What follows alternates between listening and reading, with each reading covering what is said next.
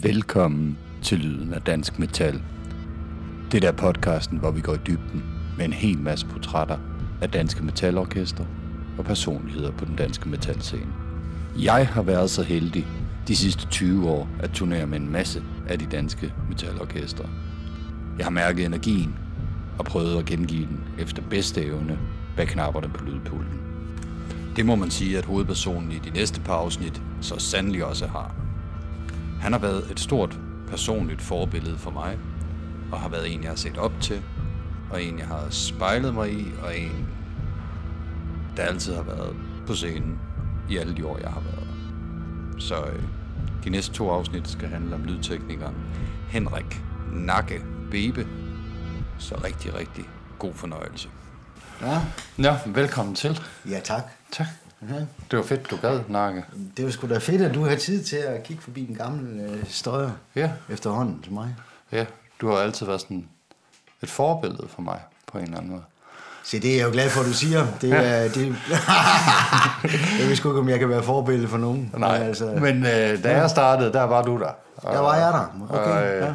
og du lavede meget af det, jeg- jeg gerne vil lave. Ja, Så øh, på den måde, så, øh, så har du altid sådan lige ligget... for helvede, mand. Ligget kan lidt man høre, når foran. man snøfter en Ja, ja, det kan man. Men øh, det starter for dig i Herning. Du voksede op i Herning. Ja, Ja, det gør jeg. i min gamle lejlighed. Ja, Ja. Ej, du er født i Herning, ikke? jeg er faktisk født i Aarhus. er født i men Aarhus. har boet i Herning i stort set hele mit liv. Jo, ikke Ja. også? Men jeg er født i Aarhus. Ja. Men flytter til Herning. Ja, men det, der var jeg et halvt år gammel eller sådan noget med min mor. Ja. Så har jeg været her siden. Ja, i Brandgårdsparken. Ja, øh, jeg boede i Brandersparken i min barndom ja. i Herning. Ja. Ja, helt tilbage der. Og har gået på helt almindelig Brandgård skole. Og... Nej, jeg gik på noget i Sønderskolen, og så ja.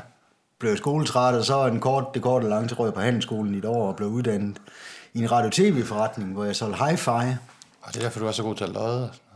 Og det er derfor, jeg er så ekstremt god til at løje. Jeg ved ikke, hvem fanden er det, der hører det her. Men... Nå, ja, Ja. ja. jo. Men, øh, men der er du, ude, du er uddannet det er faktisk uddannet... Øh, nej, ikke, nej. nej. Jeg solgte det. Okay. Så jeg prakkede folk en masse Japan-produkter på. Ja.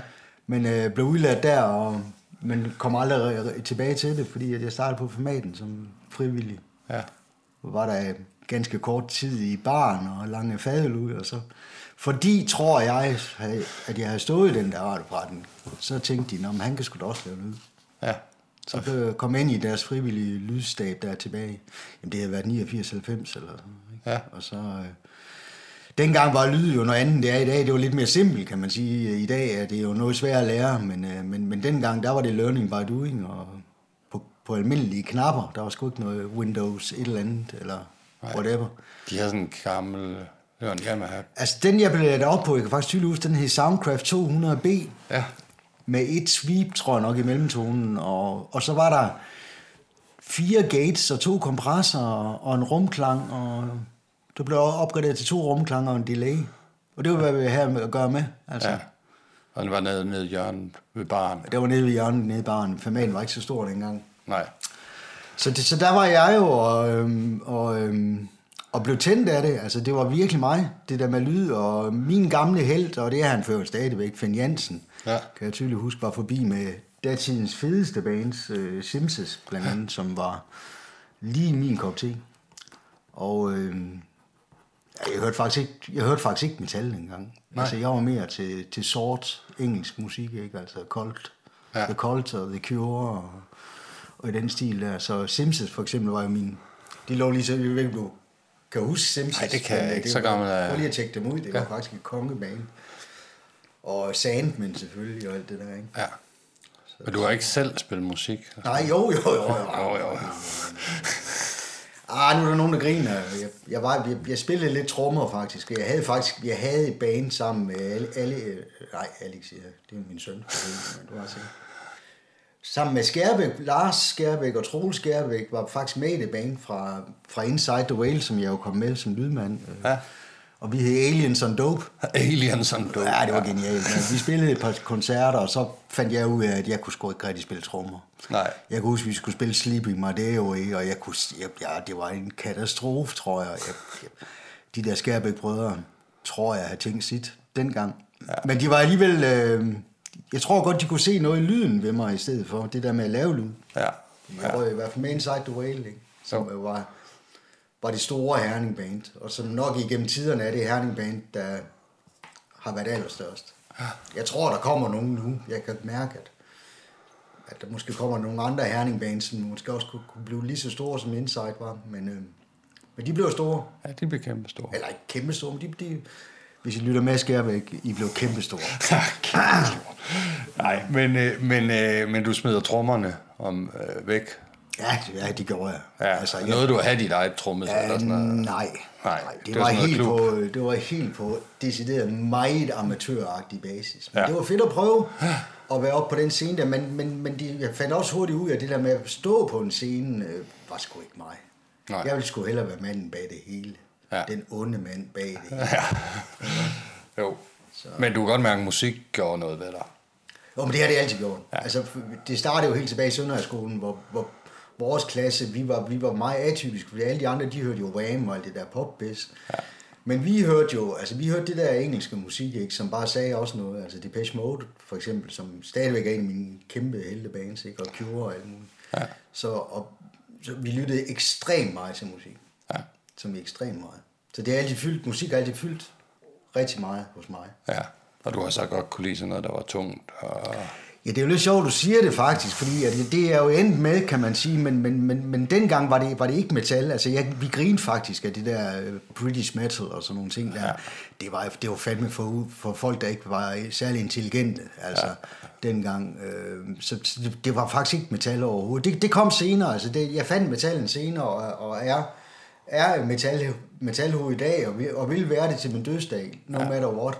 Fordi det, metal kan bare noget, som, som andre genrer ikke kan, øh, for mig i hvert fald. Ja.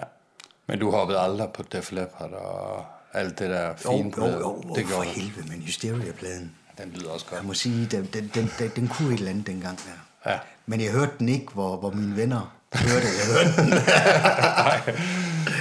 Nej. Nej. Men det passer og, og, og, og jeg vil sige, øh, nu kommer vi nok til dem, men jeg vil sige faktisk også Pretty Mates dengang, fordi Future World Plan var, var, var også noget, som jeg virkelig godt kunne lide faktisk. Og Jump the Gun også, selvom det måske var lidt udskilt den plade, så var det faktisk noget, jeg lyttede til ind i skabet, hvor andre ikke så, at jeg hørte det. Ja. Og så du har haft den der tidlige heavy drang i dig? Ja, den, var nok, den lå nok under alt det andet vanvid, ja. som er hos mig. Ja. Øhm, så det har jeg da haft, helt ja. sikkert. Ikke? Men okay, man kan så sige sådan noget som Pest Mode i produktionen og i tanken omkring det, er jo på mange måder et heavy band, ikke? Jo, jo, altså nu gik der selvfølgelig nogle år, inden de kom med Personal Jesus ja. og, og pladen Violator, hvor, hvor det virkelig, synes jeg, virkelig skete for dem, kan man sige. Ikke? Men, men når man så kigger tilbage på det sukkerpop, de har lavet, så er det stadigvæk fremragende. Ja. Ikke også? Altså jo. fremragende musik. Ja. Ja. ja. Men du smider trommerne, og så starter du på formaten, og dernede, ja. der bliver man jo, man kan ikke rigtig tage sådan en uddannelse på det tidspunkt nej, nej, nej, som, nej, øh, nej som lydtekniker. Det kunne man ikke dengang. Altså i dag kan, kan man jo øh, i forskellige grene tage det. Ja. Nej, altså dengang, der, der kunne man ikke tage noget, og man var autodidakt, og der var sgu heller ikke noget, der hed YouTube, man bare sådan lige kunne... Der handlede det sgu om at, at kigge lidt, folk lidt over skuldrene, og så øh, bede til, hvor var herre, og lytte på, jeg, jeg lyttede på mange plader, og havde en idé om, hvordan jeg gerne vil have mine koncerter til at lyde. Men, men det er klart, at dengang var øh, alt, hvad vi havde at gøre med, meget mere spartansk, end det er i dag. Så vi skulle jo virkelig skrue på knapper dengang. Ikke? Ja. Og, øh, øh, så det var noget andet ja. at lave lyd dengang, men jeg, men jeg synes faktisk, nu, skal, nu springer vi selvfølgelig lidt i tid, øh, så er det selvfølgelig også fedt at lave lyd i dag, og jeg elsker også at lave lyd i dag med alt, hvad, hvad vi kan i dag. Men, men nogle gange savner jeg sgu lidt de der gamle dage, hvor man stakkede de der skide højtalere, og hvor det ikke skulle være så pisse fornemt, som, som det er i dag. Ikke ja. også? Jamen, jeg ramte sådan en job i Næstved for et par år siden, hvor det var på analog pult med ja. analogt outboard ja. og nogle højtalere. Ja. Det var fantastisk. Der vil jeg så sige, at jeg har lige næsten, ej det var sidste år, jeg var på analogi, og jeg havde det som pest. ja, okay. Så jeg, jeg er ikke analog mere, men, men, men, men, men dengang var det sgu, der var, altså det var det, man havde at gøre med. Ja, det, ikke også? Var det, det var en fyr, der hed Freddy, ikke? Der havde, eller jo, den der gruppe. Jo, Freddy Sangil var ja. ligesom A-teknikeren, ikke? Det var ham, ja. vi så op til. Ja. Og dengang var det jo, altså formaten dengang, det var jo slet ikke, altså det var, der var selvfølgelig Simpsons og Sandman og sådan noget, men det var jo med, med års mellemrum faktisk, de var der nede hos os, eller så var det jo, jeg har lavet ekstremt meget frokostjazz, ja. ikke? og ekstremt mange bluesbands, og undskyld, jeg hader blues, og lige meget hvad jeg siger, så vil jeg altid hade blues. Ja. Det siger mig intet, Nej. men jeg har lavet masser af det dengang. Ja. Ja, men det er også fordi, de, altså hvis man tror heavy folk, de spiller højt på deres baggear. Så skal man, så skal man fandme lige møde en bluesmusiker. ja, det er ja, sindssygt. Og så sådan på et lidt for lille spillested. Ja, og så sådan Fender et eller andet, der bare er skruet op på max, ikke? Ja. ja. Og den kan ikke skrues ned, hvis man spørger nej, nej, det kan den ikke. Det kan nej, den. så det. Og så kommer de, du ved, lidt for sent til lydprøven også, ikke? Ja. Altså når man har stillet det hele op. Det er så jazzfolkene. Det, det, åh ja, det er jazz, ja. ja. Men, men jazzfolkene er lidt nemmere at arbejde med. Ja, undskyld, de, de, undskyld, undskyld. Men ja, fordi det er, de er faktisk ligeglade, man er der. Ja. ja. Men de er søde. Ja. Og de er bluesfolkene der også. Ja. men, øh, men man bliver lært op, og jamen, jeg har jo også været igennem Fredrik Møllen ja. på formaten. Så du kender det, Morten? Jeg kender det. Øh, jeg kan aldrig huske, at vi havde den der, hvor vi gik hele pulten igennem. Alt det der helt sådan basic. Nej, men det gjorde vi sgu ikke. Nej. Nej, du blev sgu bare kastet. Ja, man blev bare kastet ud i det fra dag. Lige så var der en dag, så kunne han ikke. Og ja, så, og så... Ja, men det var, det, dengang lærte man virkelig af sine fejl, og man lavede sat med mange fejl. Ja. Altså, øh, ja.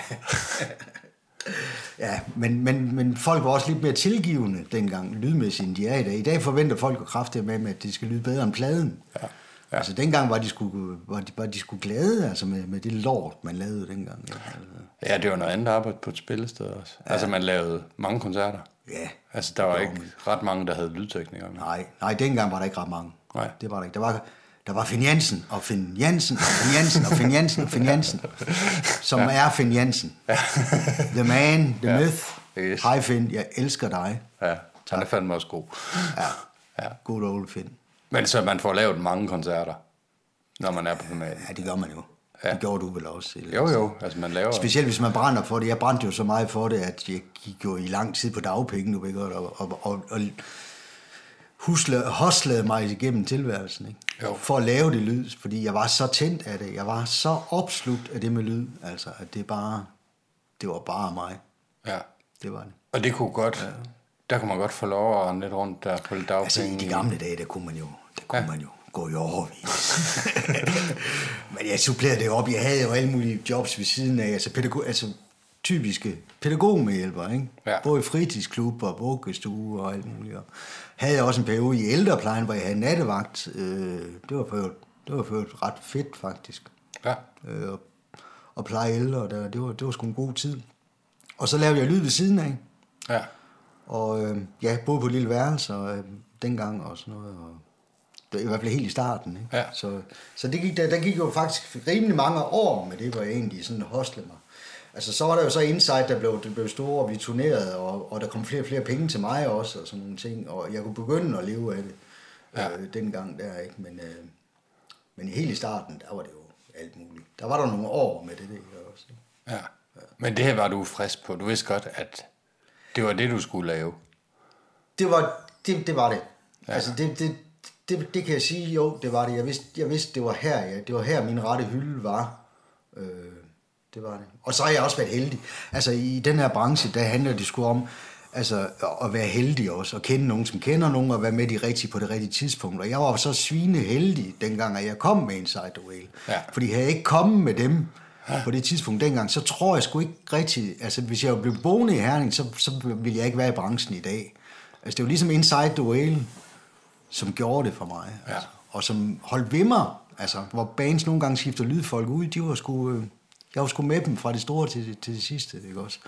Øh, så tak for det, ja. I kære Inside gutter. Ja, jeg har selvfølgelig takket med Troels. Ja, det har du vel. Ja. ja.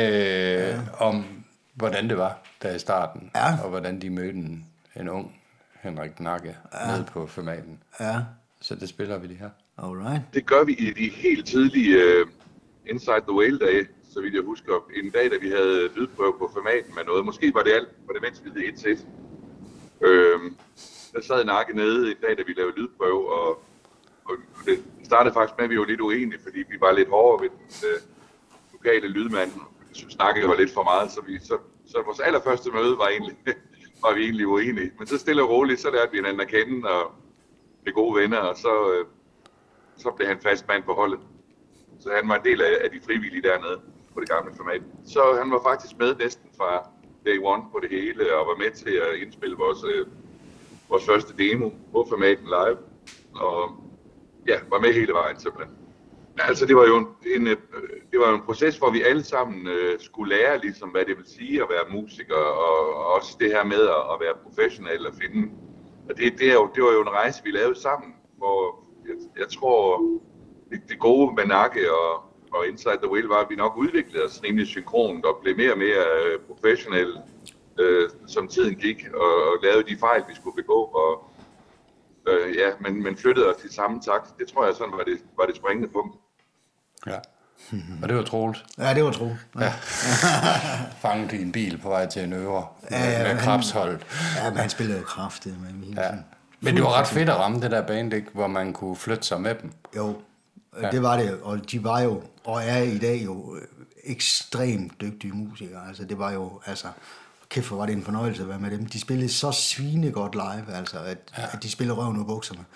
Altså, i mine, i mine øjne dengang var der jo mange af de store øh, bands dengang, og de ramte jo lige en tid, desværre for dem måske et eller andet sted, men godt for andre, at, at Dizzy kom jo, øh, mm. og Kashmir og, og nogle andre mindre bands, øh, som alle sammen var gode, Øh, og Dizzy var jo altså også, de var også pissegode. Men, men Inside, man kan sige meget om deres musik, var måske ikke for alle, men der er ikke en finger at sætte på den måde, de spillede det på. Nej. De var og er sindssygt dygtige musikere.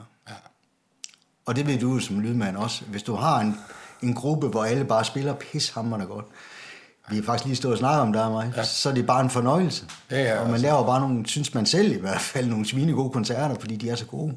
Ja. Jamen, det er lidt ligesom, når man spiller røvhul, ikke? Jo. Altså, når man får alle de gode kort fra de andre. Ja, ja, det kan vi godt lide. ja, det kan man.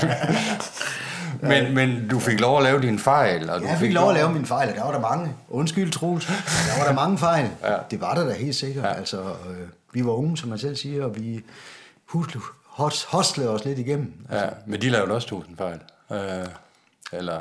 Nej, det, det synes jeg faktisk ikke, de gjorde. Altså, øh, det synes jeg faktisk ikke. Nej. Jeg kan ikke rigtig komme på nogle fejl, sådan rigtigt. Nej. Altså, der kommer, det kan godt være, der dukker noget op, men generelt ja. så var det jo optur med dem, altså man kan sige. Øh, de rører på Sony, og om det var godt eller skidt, det ved jeg ikke, altså det, men, men, men de har haft en god karriere. Ja, I hvert fald. ja og de har gjort det alle sammen godt bagefter også. Ja. man sige. Men du får så lov på en eller anden måde at lave... Hvad laver man der med så Du er i den 50 shows om året eller sådan noget? Eller? Jeg kan, jeg kan faktisk ikke huske, hvor meget vi spillede. Altså, øh, jeg kan ikke huske, hvor mange koncerter det var. Men vi, vi spillede rimelig mange koncerter. Altså, jeg, jeg, jeg levede ikke fuldt og fast af dem. Jeg havde nogle supplerende ved siden af. Ikke? Også, ikke? Fordi, altså, når man kun turnerer et land som Danmark, så ved du jo selv, hvor, mange shows man egentlig kan lave. Ja, ja, så nu er det jo f- 15. Ja, nu er det 15. ja. Det er jo noget, de griner af i udlandet, når Ja. de hører om det. Ja. Nå, 15 shows. mand. Ja. Så, så, så det er klart, jeg, jeg kan ikke huske, hvor mange det var, men det er klart, at dengang de eksploderede for Inside, der kom der fandme mange koncerter. Altså, Ja. det, det gjorde der. Ja, de spillede spillede jo- også gymnasier. De spillede jo, dengang spillede man rigtig mange gymnasiekoncerter. Det gør man ikke så meget mere, hvis man overhovedet gør det. Jeg ved det faktisk ikke. Nej. Men det gjorde vi rigtig meget, og så røg vi jo med. Dizzy røg jo helt op på toppen, og så røg Inside med i halen af dem øh, som opvarmning. Kan jeg huske på deres første halvturné, som var min første sådan større ting, jeg skulle lave, og der kan jeg da huske, det var der ikke, altså der var jeg jo hammerende nervøs. Ja. Men, hvem lavede Dizzy Miss Lizzy på det tidspunkt? Det gjorde Finn Jensen. Det gjorde Finn Jensen. Ja. Finn Jensen, Finn Jensen, Finn Jensen. Ja. Så øh, jeg var i gode hænder der ja. hos Finn Jensen. ja, det er en reklamepodcast for Finn Jensen. Det er det. Finn, Finn, Finn. Men, men du kommer ligesom bliver rykket ud af de der trygge rammer nede for maden, hvor man alle sammen kender, hvad kan man sige, alle kabler, alle stik og alt, alt ved pulten og sådan noget. Ja. Og på det tidspunkt, der turnerer man jo ikke rundt med sin egen pult. Overhovedet ikke. Nej, altså, Der var faktisk en, der gjorde det på det tidspunkt, kan jeg huske, på, på spillestedet. Han er jo Paul Ibsen, ja. en af de gode gamle der. Han havde sådan en Trident-pult, kan jeg huske. Den vejede, jeg ved ikke, hvor mange kilo. Ja. Men den kom han med. Men ellers nej, nej, det havde man ikke. Altså, det er en hård læringskurve, det der med at skulle ud og, ja. og lære. Men pulten er lignet lidt mere hinanden dengang.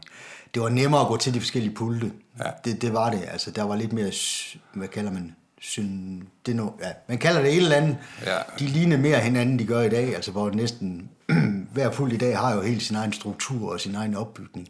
Ja. Hvorfor de har det, det ved jeg fandme ikke. Nej, man skal altid Men, lære patch fra nul. Man skal lære patch fra nul, ja. ja.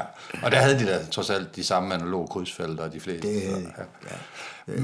Men, øh, men du kommer ud og spiller de der første spillestedsture. Ja. Ja, og så spiller man alle de der gamle steder, paraplyen. Og, Jamen, det var jo alle de der steder dengang, ja. Øh, ja, der er jo, de fleste af dem eksisterer jo stadigvæk, og der er jo også nogen, der ikke eksisterer, men, øh, men der var jo gode og dårlige steder, lig, ligesom alle mulige andre. Der gik det også op for mig, at formaten var jo ikke... På det tidspunkt troede jeg jo, at formaten var ligesom det fedeste sted i, i Danmark, men det, ja. det var det jo ikke. Altså, der findes jo, der var jo rigtig gode steder dengang, ikke også? Ja. Altså, og det er der stadigvæk, altså mange af dem. Ja, hvad hed det? Vauxhall hed huset. Ikke? Det var huset, ja. ja. Ej, det, var, det var sgu noget... Det var, ej, det var lidt sjovt dengang i, på det gamle huset, ja. Så var der, så var der jo Vestergade 58, nu ja. vi snakker Aarhus, som ja. også var et lille sted, men hvor vi også var mange gange. Og, og så var der jo huset også, øh, hvad det hed det andet hus, nede i uh, Mejlgade. Ja, det Musikcaféen. Musikcaféen, Musikcaféen. ja. Og vi har sågar også spillet op på Kulturgym. Ja, ja det er lige ved siden af. Det var jo lige i samme baggård. Ja, det var i samme baggård, op ad trapperne og sådan noget. Og, Ja. Ja, så København, der var det jo pumpehuset, kan jeg huske. Der var, der var stedet dengang. Ja. Øh, Stengade 30. Øh, ja, i den stil. Ja. Ja. Var det svært, synes du, det var... Synes du, det var en udfordring at tage på arbejde med det der, eller... Mm, Nej, det synes jeg faktisk... Det synes jeg faktisk ikke sådan rigtigt, det var. Et eller andet sted. Altså, det var lidt nemmere dengang Ja. øh, med at lave lyd. Altså, du redde på en bølge, hvor, du, hvor det gik godt. Jeg red på, at jeg havde et band, der spillede pis godt. Ja. Jeg tror, det var det, jeg red på. Ja. Hvis jeg skal være helt ærlig. altså. Ja. Øh, De var så gode, fra, men det, de leverede på scenen, var så godt, at det, jeg havde bare et skide godt redskab at arbejde med. Ja. Og så uh, hudlede jeg mig op. Fake it till you make it. Det er endnu en af mine uh, store kæpheste. Ja. Ikke også? ja. Så ja. Men, øh, og det foregår jo i... Hvad er det? Det er en 5, 6, 7 år? Ja, det har det været. Ja. 92 til 98. Eller noget. ja. Ja, og den stil der. Og så ender du med at lave alt muligt andet også. Jeg kan huske... Ja, men så, så begynder det jo stille og roligt at eskalere lidt for mig. Øh, øh, og, og som jeg, vi snakker om, øh, Morten, der er mig lige inden vi begyndte, og du, inden du trykkede på optagelser ja. her. Altså, jeg kan jo ikke huske årstal og datoer og sådan noget. Jeg kan huske navne, og jeg har garanteret glemt nogle, og det må I meget undskylde. Ja. Jeg elsker jer alle sammen. Det er ren kærlighed, det her. Men, men hovednavne for mig, altså, jeg- altså Barl, dengang Barl kom til mig, og, og, og, og jeg begyndte at lave dem efter Finn Jansen, der, øh, det var endnu en af, mine, af, mine, af de bands, som jeg bare elskede. Fordi der havde jeg også et band, som bare spillede fantastisk. Ja, det var også øh, Troels. Nej, han, var Troels var med der. Han var med fra starten, ja. Nej, ikke fra starten, Nej. Barl, men dengang han kom med, Ja. kom jeg ligesom ind af sidedøren på et eller andet tidspunkt, og hvad årstal det var, det kan jeg sgu ikke huske. Øh, Der er jo nok også, der er jo gået nogle år med min indsigt til at komme øh, ind og lave lyd for Barl, ikke også? Ikke? Ja. Men det nu, hvis vi sådan snakker om de der hovednavne, som jeg egentlig kan huske, og som gav mig noget, så var Barl jo det næste store bane for mig. Ja. Øh, og jeg elsker dem stadigvæk, og jeg har heldigvis været heldig en gang imellem. Der går godt nok nogle år imellem, og stadigvæk få lov til at, at skrue lidt knapper for dem. Ikke? Også, ja. Nu er det så en af mine andre rigtig gode venner, ligesom dig, Ja. Daniel Devanchier, der, der, der lavede front of house for dem, og ja. han er også en fantastisk tekniker. Ja. Så ham kan jeg ikke, og vil jeg heller ikke vippe af pinden, fordi der har de også bare en fremragende mand. Ja, ja når, han har, Ikke også? når han har tid med alt det, han laver. Når han har tid, Daniel. Ja. Når Daniel har tid. Ja, men Daniel har jo betydet rigtig meget for mig, for det er jo, han har jo lært mig ud, eller op. Ja, Øh, ja. Og han også, det var ham, der kom og sagde, at du skal lige komme med over Herning Kongresscenter. Ja. Fordi at der står Nakke og laver Allan Wegenfeldt. Ja. Gud ja, jeg var sgu da ude og lave en Wegenfeldt for fanden, men det er jo, ej, det var da godt, du sagde det. Ja. det var, ham røg jeg også med, det var Lars Skærbæk, var med på guitar der, så vi var jo også ude. Ja. Øh, med ham, ja. Ja, det var sgu, hold kæft, det er jeg glemt. Altså, det var jeg, bare jeg se. kan huske, at det jo support for D&D eller sådan noget. Kan det passe var et kongresscenter? Nej, det var Sort Sol. Var det sort sol? Det ja? var på den uh, Glamourpus-turen. Uh, vi var, var, var det Glamourpus? Jeg kan ikke huske, hvad plade det var. Nej. Det var sgu ikke Glamourpus. Det var den anden. Sna- også- Snake et eller andet. Snake, Snake Charmer. Snake Charmer var der en, der hed, ja. Jamen, det var på den. Ja. Allen Wiegenfeldt, ja, det lavede også nogle klubshows med ham, ikke også? Ja. Jo, det er også, hold kæft, det er jo en gammel Sandman-sanger, der det. Han var jo også genial, og er genial. Han synger Synger bare fremragende, fantastisk. Ja. også? Men, men, øh, men der rammer det jo også lidt noget af det der hårde rock, ikke? Jo, det gør det lidt, men så, så har jeg jo lavet, altså sådan rent turnémæssigt, sådan som, som jeg kan huske, lige pludselig så var jeg ude og lave en, en svensk sangerinde, der hed Marie Bergman, Ja. som, som var jo en stor sang inden for Sverige, øh, som jeg lige pludselig blev, blev, blev ansat til at lave lyd for hende, og det var jo simpelthen, hun kom med en plade, der hed Fruit, Ja. og det var ren jazz. Øh, og det var også en, en, en god tid for mig, og det var ikke fordi, der var mange jobs, det var en enkelt turné eller to, tror jeg nok, jeg lavede med hende. Ja. Men, men det var bare lige noget andet, ikke også? Ja. Men så her i sådan, det må så være 2000 og, ja, Åh, to, to- sådan noget, to, 2002, tre. ja, tre. Jeg kommer i hvert fald til Herning i 2002, ved jeg. Ja. Og det er nok cirka der omkring øh, året efter, jeg ryger med over, og så ser din lydprøve. Nå, okay. Ja. Og så blev dit liv bare ændret for Så blev mit liv ændret. Forever. Nej, det er også fordi, at øh, Daniel han viste mig sådan noget, du kunne. Nå, Altså, du ved, du kunne tage det der... øh, Lave kaffe, eller? Ja, du kunne lave kaffe. Nej, altså, så kommer han, og så siger han til mig, øh, nakkækker, hvis der er et eller andet, der irriterer mig, ikke? så tager han bare lige frontikon, ikke? og så hiver han bare lige hold, helt hårdt op, ikke? og så siger han, uh, og det er helt vildt træt, så tager han det ud. Ja. Og han rammer bare næsten hver gang. ja, det kunne jeg dengang. Det kunne jeg dengang. Ja, det var jeg god til. Det kan jeg nok også stadigvæk ikke godt lidt. Altså, altså, nu springer vi lidt i det, men, ja. men lydteknikere laver lyd på forskellige måder. Vi har jo hver vores egen måde at lave det på. Jeg havde det dengang meget med Front EQ, men der havde vi også nogle PA-systemer, som var lidt interessant dengang. Vel? Ja, det må man sige. Ja, der, der skulle man ryk, virkelig rykke i en front EQ, ikke? Også, ikke? Som, det skal du jo ikke i dag med de nye systemer, altså de lyder jo så godt i sig selv, at man... At det bliver hængt lidt øh, pænt og sådan noget, Ja, og, og man- målt ud og alt ja, det der. Ja. Ja, nemlig. nemlig. Men lever du af det her fuldt ud i... Jeg skal lige sige omkring Daniel, ham har jeg jo passet i fritidshjem i Lind. Ja. ja. har jeg, den kom lige med Daniel også. Ja. Ja, det er far her. Ja. Ja. Ja, så du... Øh, men øh, ja, Eva og... Hvad har hans far hed? Ej, det kan jeg ikke. Det kan vi ikke huske. Vi klipper det ud. Det klipper vi. Ja. men du ender med at leve af det her. Ja, deromkring, ja. Deromkring. Ja, altså, vi, det, jo, det, det har nok været deromkring. Ja, hvor du har dit sidste rigtige arbejde som, Ja, ja, som pædagog, medhjælper og, ja. ja, og færdig med at passe besværlige børn som Ja, Daniel. det er deromkring, ja. Men nu er det her jo en heavy podcast. Det er en heavy podcast. Ja, men man skal også være ret dygtig for at lave heavy, det ved vi jo. Øh, Ja, jo jo, men altså, man skal være dygtig til alle mulige ting. Ja, men det er rigtigt. Lige, lige meget hvad musikgenre man laver, Det er men rigtigt, det ja. metal, vi snakker om. ja, så, øh, så nu har du øvet dig. Nu hælder vi dansk vand op.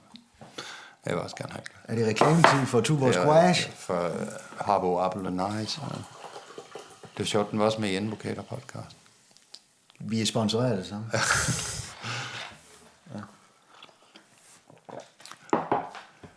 Men så på Barl, der møder du vel Niller, ikke? Jo, Jo. endnu en af mine store helte, og ja. min rigtig gode ven, Niller Bjerregaard, Ja. øh, som jo faktisk, jeg skylder ham ekstremt meget, og specielt efter du egentlig kontaktede mig her for en måneds tid siden og sagde, at vi skulle lave det her, begyndte ja. jeg sådan lige at tænke lidt tilbage. Fordi jeg vil sige, at Niller har desværre ikke haft så meget med hinanden at gøre igennem nogle år nu, fordi han, han bor selvfølgelig i Aarhus, men han er også ekstremt travl mand, fordi han er så svinedygtig, og det er han bare. Ja. Selvom han, han, kan, han kan ikke gå for, at han laver lys i stedet for lyd, jo. Ej, nej. Hvor lyd er jo hoved, men altså nu har han valgt at være lysmand. Ja. Ikke også? Det er nok hans skyld, at jeg i hvert fald endte, øh, i hvert fald i metalbranchen, det er Nillers skyld. Ja. Det er helt klart Niller. Ja, for Niller laver Barl. Niller laver barl, ja. Ja. Og, øh, og på et tidspunkt, øh, nu springer vi så måske lidt, ja, fordi, ja, nu blører det lidt, men øh, øh, skal jeg lige kigge min egen kronolog i hvert fald, men, ja. men altså, øh, i hvert fald i 2006 i hvert fald, der var, der var det jo øh, King Diamond lige pludselig, som havde en Europatur, øh, og hvor Niller faktisk på en eller anden mærkelig måde fik mig på den, Ja. som front of house. Og det samme med, med, med Pretty Mates, som jo, hvor jeg lige pludselig skulle øh, lave mit første job med Pretty Mates, som faktisk var, der tror jeg aldrig nogensinde, jeg har været så nervøs i hele mit liv, men øh, var øh, hovedscenen på Vagten Festivalen tilbage i 2001 eller andet, ikke? Ja, den gemmer vi lidt. Ja, Men øh, jeg har snakket med Niller. du snakker med Nilla. Ja. Fuck, mand. Øh, Okay. Som har lidt minder fra den første tur der med King Diamond. Ja, ja mange Jamen, der. det er faktisk 20 år siden, øh, som jeg husker det. Og det er jo 20 år siden, der er jo lang tid siden. Og der er sket rigtig meget siden. Men der øh, tror jeg, vi lavede, noget af det første, vi lavede sammen, det var King Diamond helt tilbage i midt 2000'erne, tror jeg, 2005 på en Europatur, tror jeg det var. Og øh, det var da jeg stødte ind i ham første gang. Og øh, der var han selvfølgelig lydmand på den øh, tur der. Og vi var sådan en blanding mellem øh, lidt danskere, lidt svenskere og lidt amerikanere, som jeg husker det. Øh, og Nakke var så med på lyd dengang der. Jeg kendte ham ikke så meget før det. Øh, igen, det, det kan godt være, at det, jeg tager fejl, men det er sådan, det er sådan lige det, jeg umiddelbart øh, er kommet frem til. Det er nok der, hvor jeg mødte ham første gang. Jamen altså, Nakke og, og mig har altid, synes jeg, gået godt i spænd, og øh, hvad hedder det, jeg, jeg har altid synes, han var utrolig dygtig, og en af de ting, jeg synes, der, der var ret fantastisk ved ham, og stadigvæk er det, det er hans evne til at omstille sig, fordi vi jo dengang øh, kom jo bare med en, øh, et baggear og noget scenografi og lidt gulvlamper og så videre og så videre, men vi havde jo ikke, øh, jo sådan noget monitor med, men vi havde jo ikke et, et PA med, og vi havde ikke, øh, jeg tror ikke engang, han havde en pult med faktisk første tur. Og det var ret imponerende, altså han formåede jo hver dag at, at få noget godt ud af de forskellige PA'er, der hang rundt omkring, og også øh, de forskellige mixerpulte, han så skulle øh, koble sig på hver dag. Øh, og få gang i en lydprøve rimelig hurtigt, og få lavet noget god lyd, og ja, noget som folk var ret glade for. Jeg husker det, husker det som om, han fik rigtig meget ros for, for hans metallyd der. Øh, det var jeg ret imponeret over, vil jeg sige. Altså, og plus hans tålmodighed. Altså, han har jo virkelig tålmodighed herfra til den anden verden. Altså, hvad han ikke har stået på mål for, for øh, gennem tiderne, det er jo øh, både af, ja, jeg ved, af sjove kunstnere, der har alle mulige krav og vil alt muligt, men også, øh, ja, du ved, øh, venlige drillerier i forhold til hinanden, øh, kollegaer osv. Så, videre. så han har et stort tålmodighed og, og virkelig dygtig, synes jeg. Og Niller, øh, for folk der ikke ved, så har han, grunden til, at han har været væk i 10 år, er, at han har lavet lys på hele det der Volbeat-projekt. Han er jo ligesom røget i voldbiten, kan man sige. Ja. Og, det, og han laver jo, altså...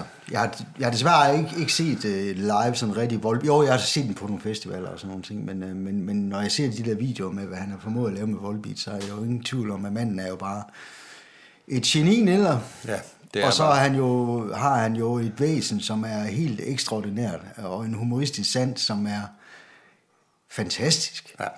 Så Niller kan jo lyse op på en mørk gade, Ja. bare ved at gå ned ad den. Ja. ikke også? Ja. Ja, ikke? Jamen, jeg stødte ind i ham i sidste uge, eller forrige uge, tror jeg, øh, hvor han lige pludselig stod på training. Ja. Og det var bare, kæft, for fedt. Ja, Ja, man ikke ved bare, så bliver det en god dag. Ja. Ja, fordi der er bare god stemning på sættet, når han er der. ja, men der er et eller andet ved Niller. Der er sgu et eller andet ved ham, ikke også? Ikke? Han er et godt menneske. Ja, det må man sige. Jeg elsker også dig, Niller. Niller og Finn. Ja. Ja. Øh, men du bliver kastet ud i det der King Diamond. Ja, Og det, kæft, og det er metal jo. Altså, Det var det... virkelig... øh, Ja, og, men det lykkedes mig sgu. Altså, jeg, jeg, jeg, nu, nu skal jeg ikke klappe mig selv på skuldrene, men, men, men jeg havde en rigtig god følelse med den tur der i 2006. Der var nogle sidespring, og det ved du godt, Niller. Øh, vi, vi, vi var rigtig gode til, til Bloody Marys, ja. og der var noget...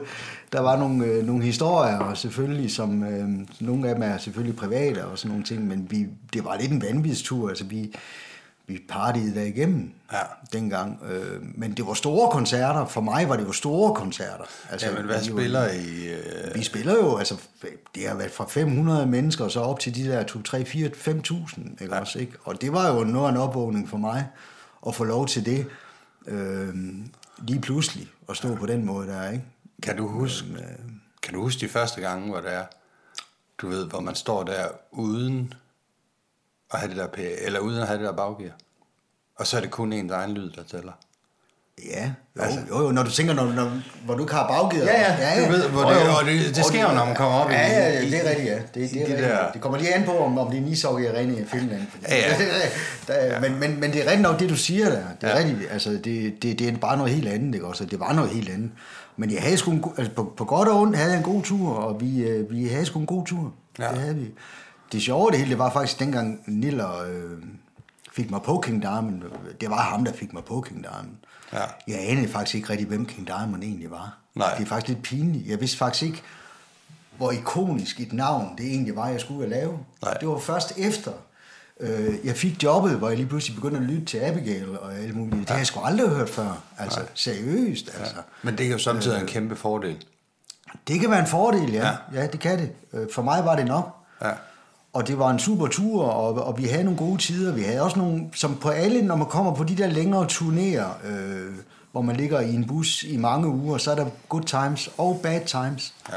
Så det lærte jeg også, hvad det vil sige. Fordi Ja. der er en, medaljens bagside er der.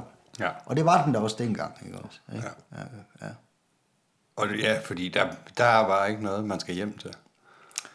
Nej, der, var- der, nej det, det er rigtigt. Det, der, der, skal er bare du væk. Der er du væk. Og, Ja. og, men du når heller ikke rigtig at, når ikke rigtig at savne, fordi du har så mange koncerter. Så når man, når man laver de der nightliner tours, så har man jo normalt en koncert næsten hver dag. Altså, så har du jo fri en enkelt dag eller to ja. øh, på, på, på et run, der hedder fire uger, eller otte uger, eller 12 uger. Ikke også, ikke? Ja. Øhm, så så det, det er arbejde, men det, det, det, det var fedt dengang, og det var, det var, og det var en fed tur. King ja. Diamond var en fed tur. Ja. Det var ikke alle ture, der var fede, fede, fede, men det var en fed tur. ja. Det var det. Og der kan du godt mærke, at der finder du noget i dig selv, som er rigtigt, eller hvad? Det, det, det gjorde jeg. Ja. Det, det, det, der kunne jeg mærke, at det var ligesom, det var måske min hylde, rent lydmæssigt, det var der, jeg skulle ligge. Ja. Øh, det var i den tunge ende. Ja. Øh, det, det gik op for mig på King Diamond. Ja. Og Pretty Mates, altså, som også var lige var i den tid der, hvor vi, øh, hvor vi som sagt, hvor jeg røg på Vakken Festivalen øh, på store scene, og, og havde, synes jeg selv, undskyld øh, Pretty Mates, hvis I lytter med, jeg synes, det lød af helvede men, men, men, men det var fordi, jeg var så langt inde i tårnet på det tidspunkt, for jeg fik faktisk at vide, at det lød ret godt. Men øh, der tror jeg bare, at jeg har været pisse heldig. Ja. Fordi de kom i hvert fald bagefter og gav mig et klap og sagde, hvad så, Nakke, skal du med mates? Ja. Så, det er jo, så, så røg jeg med mates også. Ja. Ikke også? Ja. Ja. Så der har du sådan en... Øh... Ja, det kan jo supplere hinanden lidt, ikke? Jo, jo, jo. Ja. Altså, King var jo bare den enkelte tur der. Det var bare en enkelt Det tur. var bare en enkelt tur. Okay. Det var, det var Europaen der, ikke også? Ikke? Ja. Og så, øh, så, så hedder den jo så Mates og sådan nogle ting. Altså, det skal jo siges, at jeg også i den periode havde noget lidt arbejde i ny og næ ved siden af hinanden. Altså, Ja. det har været ind og ud øh, med alt muligt, ikke også? Ikke? Altså et rigtigt arbejde. Et rigtigt arbejde, Ja. Med pension og sådan Med pension og, Og feriepenge. feriepenge. Ja. Men, øh, og så ryger du på det her Ja. Mates-toget. Ja, og der var også andre orkestre, altså, Ja. ja. øh, men, men sådan hoved, hovednavnene var jo King og Mates, ikke også, ikke? Og så var, kom Mercenary også ind over, de spillede jo stort set ikke så meget. Dengang spillede de rimeligt, men i dag spiller de jo Ja. desværre ikke så meget, som de gjorde dengang. Øh, ja, så var Mercenary ind over, og jeg lavede jo alle mulige enkelte koncerter med forskellige metalbands på kryds og tværs. Altså, jeg kan ikke huske navnene på dem alle sammen, men altså, det kender du jo selv, Morten. Ja, ja. Det der med, at så står du på en festival, og så laver man lige pludselig et andet band, ikke også? Ikke? Jeg har faktisk, jeg har faktisk lavet et par Volbeat-koncerter også, Ja. for mange år siden. Ja. Og øh, nogle svenske bands øh, kommer senere hen, efter jeg, når vi når længere ned ad den liste, som nu ligger foran os, og Ja. kigger på. Ikke også? Øh, ja. Og på det der, ja, mm, mm, når man laver mates der, det er ret, de har været nede i en bølge der efter Please Don't Leave Me, og, Ja. og skal lidt opad igen. Jeg tror, dengang jeg røg på Mates, var, var, var, var, var de lige nede lidt i en bølgedal, som pladesalgsmæssigt og popularitetsmæssigt. Altså, Ja. de, var, de var på vej op igen. Ja. Det kommer jo så først dengang, de kommer med Pandemonium-pladen, tror jeg næsten. Det er der, hvor det eksploderer for dem igen, Ja. ja. og hvor de bliver sådan store igen. Men altså, ja. dengang jeg egentlig startede med dem, undskyld Mates, øhm, der synes jeg da ikke, at man kunne sige, at de var, sådan, var store i den forstand. Det Nej. blev de så heldigvis igen, altså, Ja. synes jeg. Og, og i dag kommer nu, er det jo lige blevet... Heldigvis kommer de ud og spille lidt igen nu, kunne Ja, jeg det se. kunne jeg se, der er lidt her i sommer. Ja. Både Copenhagen og, det, Ja. og lidt i Sverige. Og Morten, du kender jo også Mate, jo. Ja. Du har jo også været ude og... Jeg har også været ude og danse skrue i de dem. knapper. Du har været ude og danse med dem også. Ja, farlig cocktail. ja, ej, det er... Men det er jo et fedt band at lave. Det, det er der ingen tvivl om. Altså, Og man kan virkelig... Nogle af mine bedste shows har jo nok været med dem. Nogle af mine værste har også været med dem. Men øh, Det sagde du, Morten. Ja.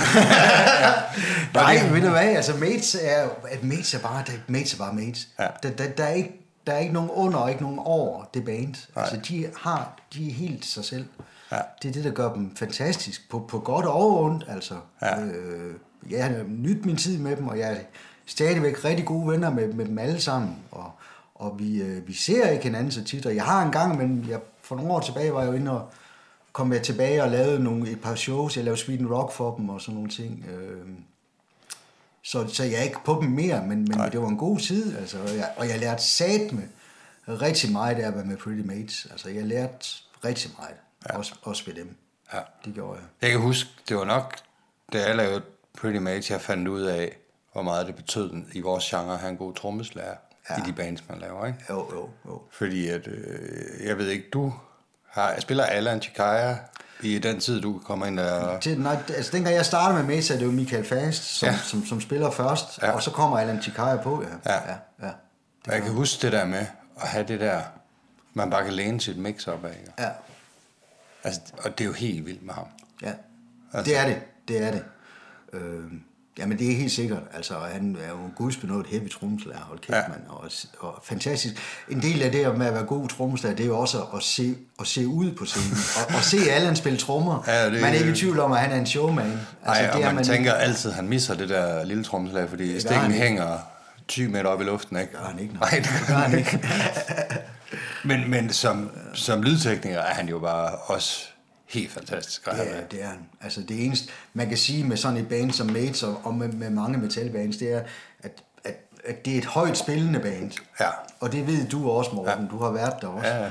Og det har ikke altid været lige sjovt, fordi det har været højt, højt, højt. Ikke? Men, ja. men det lærer man sgu også noget af, at Ja, kæmpe man. igennem, og hvordan gør man lige det her. Ja. Fordi det er også en del af deres stil. Det er den der volum- volumicitet, de egentlig sætter for dagen, ikke også? Ja. Og et eller andet sted, så er det, så er det synes jeg fandme, for, det er fandme fedt, mand. Ja. Ja. Altså det er der sgu nogle andre bands, som måske, kan lære lidt af, ikke? også? Jo.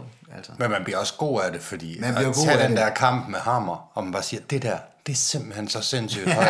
og han bare står deroppe og griner lidt. Nu ved jeg sgu ikke, om ham, og han lytter med her, Ej. også, ikke? Men, men, men, men, det er da rigtigt nok, altså. Det, Ja. ja. de, de, skrue op, det kunne man da godt i hvert fald. Ja. Ja. Og Allan øh, spiller øh, hårdt på Ja. trommerne, Ja. ja. ikke? Altså, så det er, det er jo det er lige in your face-agtigt. Ja, men man kan sige, hvis man kan deal med hammer, Ja, ja. altså så når man kommer ud og skal lave alle mulige andre bands bagefter, ja, ikke? ja, så, øh, Så er kører det fint. London, Ja. Vi har været der, Ja. ikke også? Altså, jeg har muted øh, fronten på hans clean sound i Future World på Sweden Rock. Ja, ja, Altså, ja, så højt var det. altså, hvor man tænker, ej, det er løgn. Det har jeg aldrig gjort! nej, nej, men, men der var spark på. Ja, Heldigvis havde han en god guitarlyd jo. Altså, lyden ja det lød rigtig godt. Ja, og det skal god. også siges, at da jeg laver det, er det Ariel. Ja, Ejl gjorde... Øh, Ejl, jeg elsker også dig, Ejl, faktisk, fordi Ejl kan bare noget med en guitar, som i mine ører øh, ganske, ganske få mennesker kan øh, i, dag.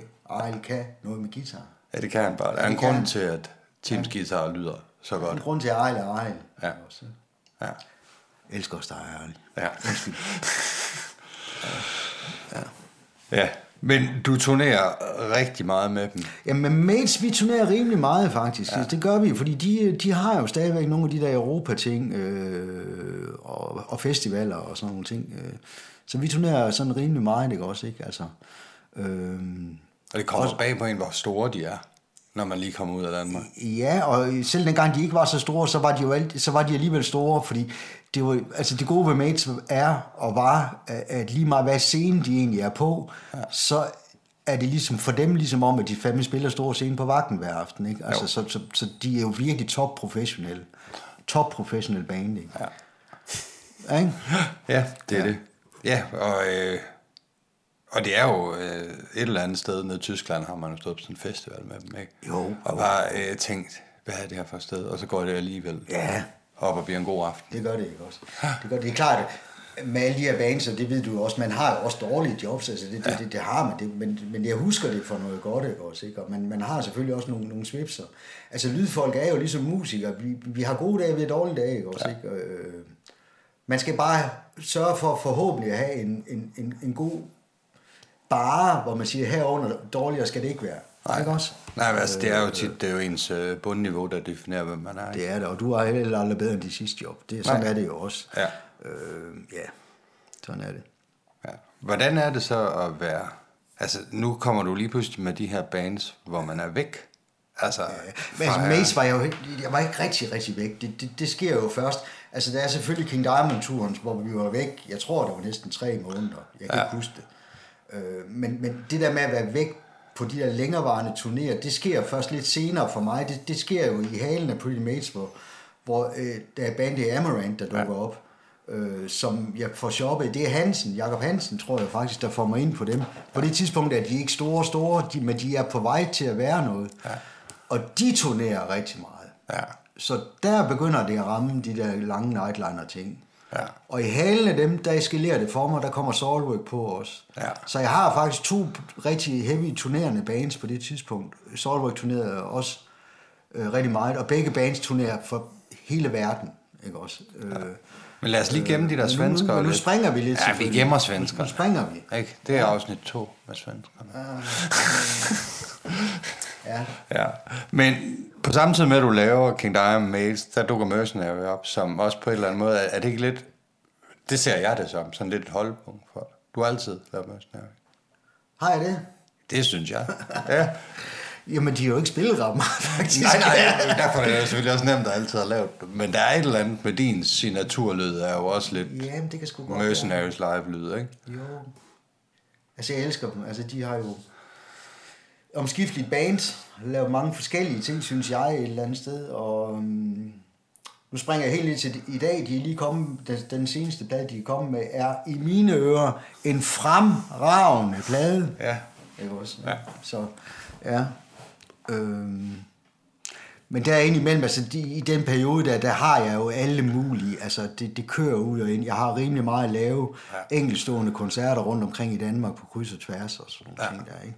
Ja. Øhm, Mates er det jo meget sådan nogle enkeltstående, også. Altså, vi havde nogle, jeg kan ikke huske, jeg tror vi havde to Nightliner Tours. Ja. Tror jeg. Ja, for ellers så er det meget det der med at flyve ud meget tidligt fredag Ja, morgen. kørekraft. Ja, Ja, og køre også ned i Tyskland. Ja. Uh, eller Sverige, eller et eller andet. Øh, ikke? altså, der har vi også jo. Der er juleshows i Sverige. Ja, juleshows i Sverige. Ja. Var du på en af dem Ja, også? det har jeg været der på. har du, jeg tror, jeg har været på tre eller Ja, det er, jo, det er jo klassikere med Pretty Mates, de der juleshows der. Ja. Amager Bio og så over Amager Bio anden sover på den anden side, ja. Ja, ja, det er rigtigt. Og lige en smut ind i Norge, kunne man også. Ja, det kunne man godt finde på, jo. Ja. Og så skulle man køre den vej også. Ja. De var hårde, også fordi der var altid sådan en. ja det var altid sådan. Ja. For helvede. Ja, nå, men øh, da du laver Mercenary, så møder du også sådan en fyr, som jeg tror, vi begge har kært, der hedder Tommy B. Tommy Ja, Bertelsen. Tommy drengen. Ja. Øh, Ja, nu kommer endnu en. ja, nu kommer Nu endnu er en. det Finn Jansen, Nilla Bjerregaard og Tommy Bertelsen. Altså, Ja. ja. ja, Tommy for satan. Nå, men Tommy han vil lidt fortælle om, hvad kan man sige, første gang I mødtes, og hvordan I ligesom fungerer sammen. Ja, men det er da ikke overrasket over, at du har ham også nu, Nej. hvor du har spillet alle mulige andre. Det har været, øh, det har været i forbindelse med noget, med noget mercenary, hvor jeg blev skudt med. Der havde de ikke sådan rigtig fundet ud af, at de skulle bruge nakke fast. Øh, så det var lidt med Mikkelsen, og så var det lidt øh, en eller anden, og så var det nakke også. Men så blev nakke så mere og mere fast. Og så begyndte vi faktisk rimelig hurtigt at, at få ting til at spille. Og, øh, dengang var han allerede sur på, og øh, dengang var det allerede ikke godt nok. øh, men det har, været, det har været noget mercenary for 15 år siden, tror jeg. Jamen, han, han stod jo, han var jo altid i front, ikke? Og jeg skulle så få tingene til at ske på, øh, på en scene. Øh, først med Mercenary, og så har vi lavet, hvad ved jeg, 150 koncerter med, med Amaranten. Øh, og så plus de andre steder, vi har, vi har stødt på hinanden. Og, og Nakke er jo, er jo vanvittigt dygtig bag en pult. Øh, det tager lidt tid, øh, og det skal gerne være en pult, han kender, og mikrofonen skal gerne stå sådan, som han nu lige har indstillet den til en lydprøve, og, og det hele skal sådan være meget, meget nøjagtigt. Øh, og, og, og det skal jeg jo så sørge for. Øh, og, og, og så, så spiller det, og så øh, når, når det er færdigt, så, du ved, alle kan bare have den vildeste oplevelse, men, men Nakke han står sådan tilbage og siger, ah, det var sgu ikke, det var sgu ikke helt fedt. det, øh, jeg har oplevet ham, hvor, hvor han sådan kom tilbage og var sagt, fuck, det var fedt i aften. Jeg kan bare ikke huske, hvornår. For der har altid været et eller andet. Det er noget perfektionisme. Øh, og jeg tror, at det er... Øh, det er perfektionist, fordi han, han vil jo gerne gøre det så, så godt, som han kan, og han har et, et, et klart billede af, hvordan det skal lyde, og han ved godt, hvad han kan, og hvis det er sådan, at man kan sige, at det handler om input-output, og hvis bandet ikke spiller, skal vi sige, helt op og ringe, ikke? Jamen, så går det lidt ud over ham, så går det, jeg tror, det går lidt ud over hans, tænk nu, hvem der står og lytter, og tænk nu, hvis han får skylden. og, og, det har der altid sådan, det har der altid været, den her, øh, med at, at det der skal, at, altså, han springer ikke over, hvor, gader det lavest. Det er ikke sådan, han siger, fuck det, så, så gør vi sgu bare lige sådan her en hurtig vending. Det skal, være, øh, det skal være ordentligt, og det skal være ordentligt hver gang. Og det er også derfor, at han har lavet det, han har lavet, og laver det, han gør. For folk, de ved godt, at hvis man får fat i nakke, jamen, jamen, så bliver det også så ordentligt, som det, det kan blive. Det, det er det, han kan. Han kan være skide sur og pisse belastende, men, men når han, han stiller sig bag en, bag en pult, jamen, så, så det der, det der kommer ind, det bliver, det bliver helt gennemknippet, og så bliver det godt. Det er det, han kan. ja. Åh, oh, Tommy, for fanden, men Jamen, jeg elsker Tommy. Ja, det tror jeg, vi alle gør. Ja, Tommy. Og mange, der lytter måske på det, jeg kender nok også Tommy. Ja. Nordjyden, som bare er en fantastisk mand, altså. Ja, her har man på, ham på sit hold, så ja, men, går han for evigt. For evigt, forever. Altså, ja. nu kommer vi ned til Amarant, men øh, ja. ja, vi har været rigtig meget sammen, mig og Tommy, og ja, vi har haft, der er jo løbet meget vand igennem bogen, eller hvad man siger der, imellem ham og mig. Han er en fantastisk menneske, og knaldhammerende dygtig øh, mand, som jeg har bare været... Jamen det er igen det der med at være heldig. Ja. Ramme de rigtige mennesker på det rigtige tidspunkt i ens karriere, det, det er guld værd. Ja. Øh, og det var det for mig. Altså Tommy, ja. respekt, ikke også? Jo. På trods af, at han nu disser mig lidt med min jo, jo. perfektionisme, og det er ikke godt nok og sådan noget. Tak for det, Tommy. Ja, ja det er jo heller ikke det mest irriterende at være perfektionist. Det er bedre end at være tjusket. Måske, jeg ved det ikke, men jeg, jeg har det bare sådan, at jeg tror, Tommy har ret altså, i ja. det, han siger. Altså, det, jeg tænker ikke så meget over det, før han nu, øh, Tommy han nævner det der, og jeg, jeg tror da, han er fuldstændig ret. Jeg, jeg er svær at gøre, gøre glad, ja. måske. Det er jeg nok. Altså. Men, men man kan så sige, det er jo fedt at møde sådan en som Tommy, der gør andre gode. Helt sikkert. Altså, fordi at vi har begge to stået på en scene, hvor han har været i den anden ende. Ja, jo. Og man ved nemlig, de der mikrofoner, de sidder der. Man ved, at han har, han har en tryk. Ja. Og det har han. Ja. Og han er en knokkelhest. Altså han, jeg elsker den mand. Ja. ja. For satan, mand. Ja. Tak, Tommy. ja. Send en regning. Tak for det, Tommy. Ja, ja og, og dem er der jo bare. Dem er der. Dem er der, men ja. der er ikke mange af dem. Altså, du ved. Nej, det synes jeg ikke, det er. Nej. Altså, det, det synes jeg ikke, og det kan også godt være, at jeg efterhånden er ved at være lidt en ældre mand, og lidt sur og gnæve en gammel... Øh, Ej, det har du altid. Det har altid været. Ja. Og jeg synes, øh, jeg har, jeg har mødt mange rigtig, rigtig dejlige og dygtige mennesker. Jeg har fandme også, nu skal jeg ikke nævne navn, Nej. mødt mange, hvor man tænker, nu lukker du kraftigt med meget med mester. Ikke også, ikke? Ja. Men det gør man jo ikke. Vel? Men altså, man holder jo gode minus til slet spil, men øh, den her branche har op- og nedture. Ikke? Ja, ja. Og, øh, men Tommy er klart en optur. Helt klart. Ja. Og I får lavet Ja, det kan godt være, du siger, at det ikke er så meget mercenary, men det er jo alligevel... Det er det nok. Altså, jeg kan, min hjerne er lidt gennemhullet af forskellige ting. Ja. Også, øh, så det er det jo nok, ja. Jo, jeg spillede jo rimelig meget. Måske dengang, jeg også. Ikke?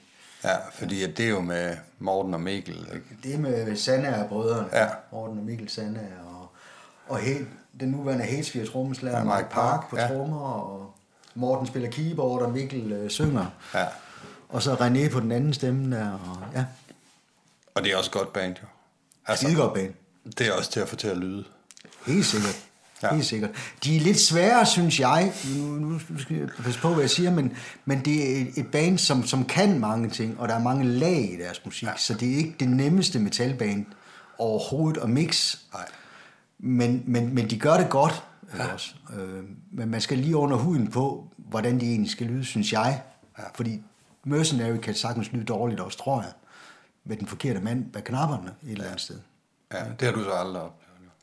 Nej, overhovedet Nej, aldrig. Nej, har det jo været det. Selvom jeg aldrig er tilfreds, har det jo været ren optur, selvfølgelig. Selvfølgelig, jeg arbejder jo stadigvæk for dem. Ja, det er rigtigt. Jamen, jeg har også stået og lavet nogle af de der mercenary shows en gang imellem, ikke? Og man, Ja.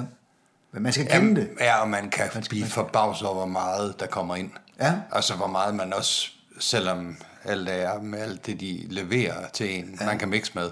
Man skal også sortere lidt i det, ikke? Jo, jo, jo, jo, det skal man. Fordi ellers så... Øh, det lyder rigtig fedt, når det kommer ud på en Hansen-plade. Ja. ja, men Hansen er jo guld. Ja. Men, men altså, det kan ikke lade... Ja, nu skal passe på, hvad siger. Men altså, det, det, mange, mange metalbands har noget med en masse lag, og der skal man også, synes jeg, som metallydmand nogle gange prøve at, at forstå, hvad fungerer live, og hvad fungerer ikke live. Og jeg synes, det, der som skiller de gode metallydmænd fra de dårlige, det er dem, som de gode, de kan forstå det der med at, at være selektiv. Ja. Fordi ellers så får du nogle gange muren af lyd smidt ud i PA, ja. og det synes jeg ikke er særlig fedt. Jeg har altid synes, at lyd, live-lyd skal være dynamisk. Ja. Og det er derfor, for eksempel, nu er der en anden af mine store helte, jeg har godt nok ikke arbejdet sammen med ham, øh, men vi kender hinanden, og jeg har altid været så meget respektfuld for ham. Paul Hamann Ja. er jo nok i mine øjne øh, Danmarks bedste lydmand igennem tiderne. Ja. Manden er genial, og, jeg, og den måde, han laver lyd på, er også den måde, som jeg med min kunde gerne vil lave lyd, ja. nemlig dynamisk. Det skal ikke lyde, altså det skal ikke lyde slatten. Der skal være noget punch, der skal være noget energi. Ja.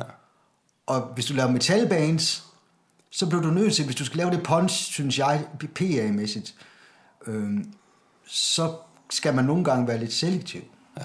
for at få det der dynamik i musik. Ja. Det var bare en, det var det sidespor. Nå, men det må meget gerne nørde lidt ud, fordi det er sådan set meningen med, at man har et sidespor. evig tid på sådan en podcast her. Okay. Men når du står med det der, da vi starter, eller da du starter, der må man spille rigtig højt, ikke? Der må også blive rigtig højt. Og så, da jeg starter, må man spille også rigtig højt, og spille hurtigt lavt. Ja. Altså, det bliver hurtigt sådan noget 100... øh, Altså, fra at gå fra sådan noget 115 eller sådan noget, som var en koncert i gamle dage, ikke? 120. Så, så er det satme også højt, men så altså, det jeg, jeg, højt. jeg, tror da i gamle dage kunne jeg da nok godt spille 108. Altså, Ja. det kunne jeg godt. Ja. Også, ikke? Men, men det er rigtigt nok, at øh, sådan er det ikke i dag. Nej, der, og der kan man sige, man får ikke det der punch gratis. Nej, nej. Altså, Man skal begynde at, begynde at, man bliver nødt til at, selvfølgelig at lære noget om, hvordan man snyder de der dB-ting. ja.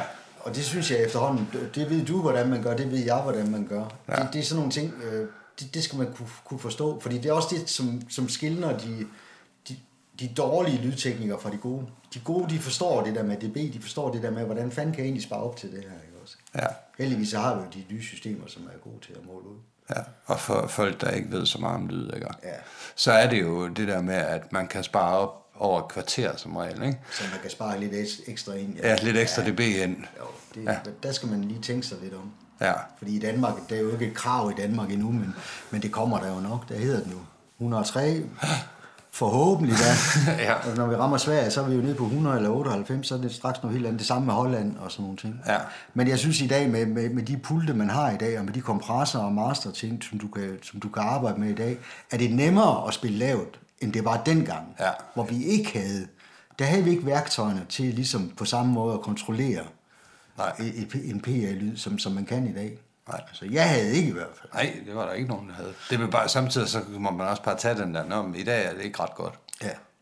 Og så var det et virkelig surt job. Ja. At stå i Sverige og spille 98 decibel med mates. ja. Altså, det er virkelig... Og, Ja. man, og man kan høre, man, man, man muter lige trommerne, og så kan man se, at man er på 102. Ja. Det er en nedtur med. Og så Ja, ved man det er rigtigt, det så er tænker man, hvorfor er jeg med? Ja, men, ja, men det er fuldstændig, det er fuldstændig rigtigt. Ja. Jeg synes, at efter, men jeg synes faktisk efter, efterhånden, og det kan godt være, at der er nogen, der synes anderledes, men jeg synes faktisk efterhånden, at jeg er begyndt at, at være god til at spille rimelig lavt, Ja. hvor det stadigvæk også lyder godt. Og jeg, og jeg nyder det faktisk. Ja. Jeg, jeg nyder faktisk ikke at skal helt op. Der er nok nogen, der vil sige, at jeg lyver, når jeg siger det her, som har hørt mine koncerter. Men, men, men jeg kan faktisk godt lave en, en, en nogenlunde lav lyd, som også lyder godt. Fordi det, jeg bliver bare nødt til at sige det, det skal heller ikke være for lavt. Nej, nej, nej. Det er stadigvæk en koncert, og det er stadigvæk metal, og der skal stadigvæk være smæk på. Ja, for man kan, ikke- hvis man ikke kan mærke det, så kan man, skal ikke, ikke- så kan man ikke bruge det. Så kan du ikke bruge det til en skid. Nej. Altså, så kan du lige så godt høre noget jazz. Og jeg elsker jazz, og jeg hører meget jazz. Det er slet ikke det. Metal er bare noget andet. Ja. Ja, det er det. Jamen, jeg, jeg har altid set Nakke som øh, øh, en af de bedste lydfolk øh, i forhold til, øh, til at bruge ørerne og ikke mix med øjnene. Øhm, simpel, øh, tror jeg, jeg vil sætte på ham. Ikke fordi, at det er simpelt, det han gør, men fordi at han, han mixer simpelt. Altså, det, det er lige til. Der er ikke øh, brug af 100 waves-pakker øh, og, og alverdens inserts. Altså, det er, det er gammeldags mixet, og det er dynamisk. Og det, det kan jeg virkelig godt lide. Men det er jo det er en kunstart. Det er, jo en, det er anderledes end unge lydteknikere mixer i dag. Han har meget mere i hænderne, og det er luftigt. Så Det, han, han er god til at, at mixe med ører, og ikke med øjne. Jeg kan huske en telefonsamtale, vi havde øh, 14 dage, ah, det er måske kun en uge inde i Minnesota-forløbet, hvor øh, Dorte havde ringet og fortalt mig, at nu var hun kommet afsted. Og så skulle øh, en del af Arkes kur, som jeg husker det var, at han skulle selv ringe rundt og fortælle de nære, at hvad der var sket, og hvad, hvad han havde haft gang i en lang periode. Der kan jeg huske, at han ringede til mig, og så kan jeg huske, at jeg fik sådan en helt frisk nakke i røret. Jeg kan huske, at han, han virkede forløst, og, øh, og vidste godt, der lå en ordentlig kamp foran ham. Men jeg kan huske, at det var sådan et frisk øh, opløftet efter at tale med ham den dag. Mm. Så kan jeg huske, at vi snakkede meget om det der med... Øh, som jeg husker det, så var han holdt op med at ryge også. og det holdt ikke så længe. Men han cyklede meget, og, og, og fik øh, åbnet skabene med alle skeletterne i. Fik talt med nogle voksne om det. Jeg var jo flyttet væk fra Herning på det her tidspunkt, længe da. Øhm, men når vi talte telefon, ja, der, han, der tog hans karriere jo fart i forhold til de der udlandsturnéer. Han havde selvfølgelig været afsted før, men det var ligesom om, at Sverige de ringede rigtig meget og ville have ham med ud og turnere hele verden.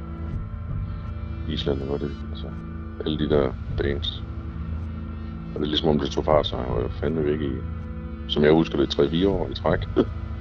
hvor han bare turnerede og turnerede. Jeg var ikke huske, når vi talte sammen, jeg var så imponeret af, at han kunne holde sig et ud det der nightliner helvede og flyvemaskiner. For, for mig, når jeg er afsted på den slags tur, så er det jo det er der, man får en ekstra øl til at gå ind på, for at kunne falde sig. Men, øh. Ja, så historien har også en bagside af medaljen. Det her var lydtekniker Daniel Devanché, som øh, har betydet rigtig meget, både for mig og for Nakke. Men et er helt sikkert. Nakke kan lave et fantastisk mix, om det er old school, eller hvad det er.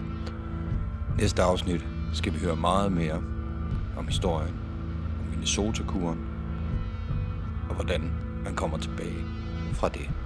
God fornøjelse. Vi lyttes ved.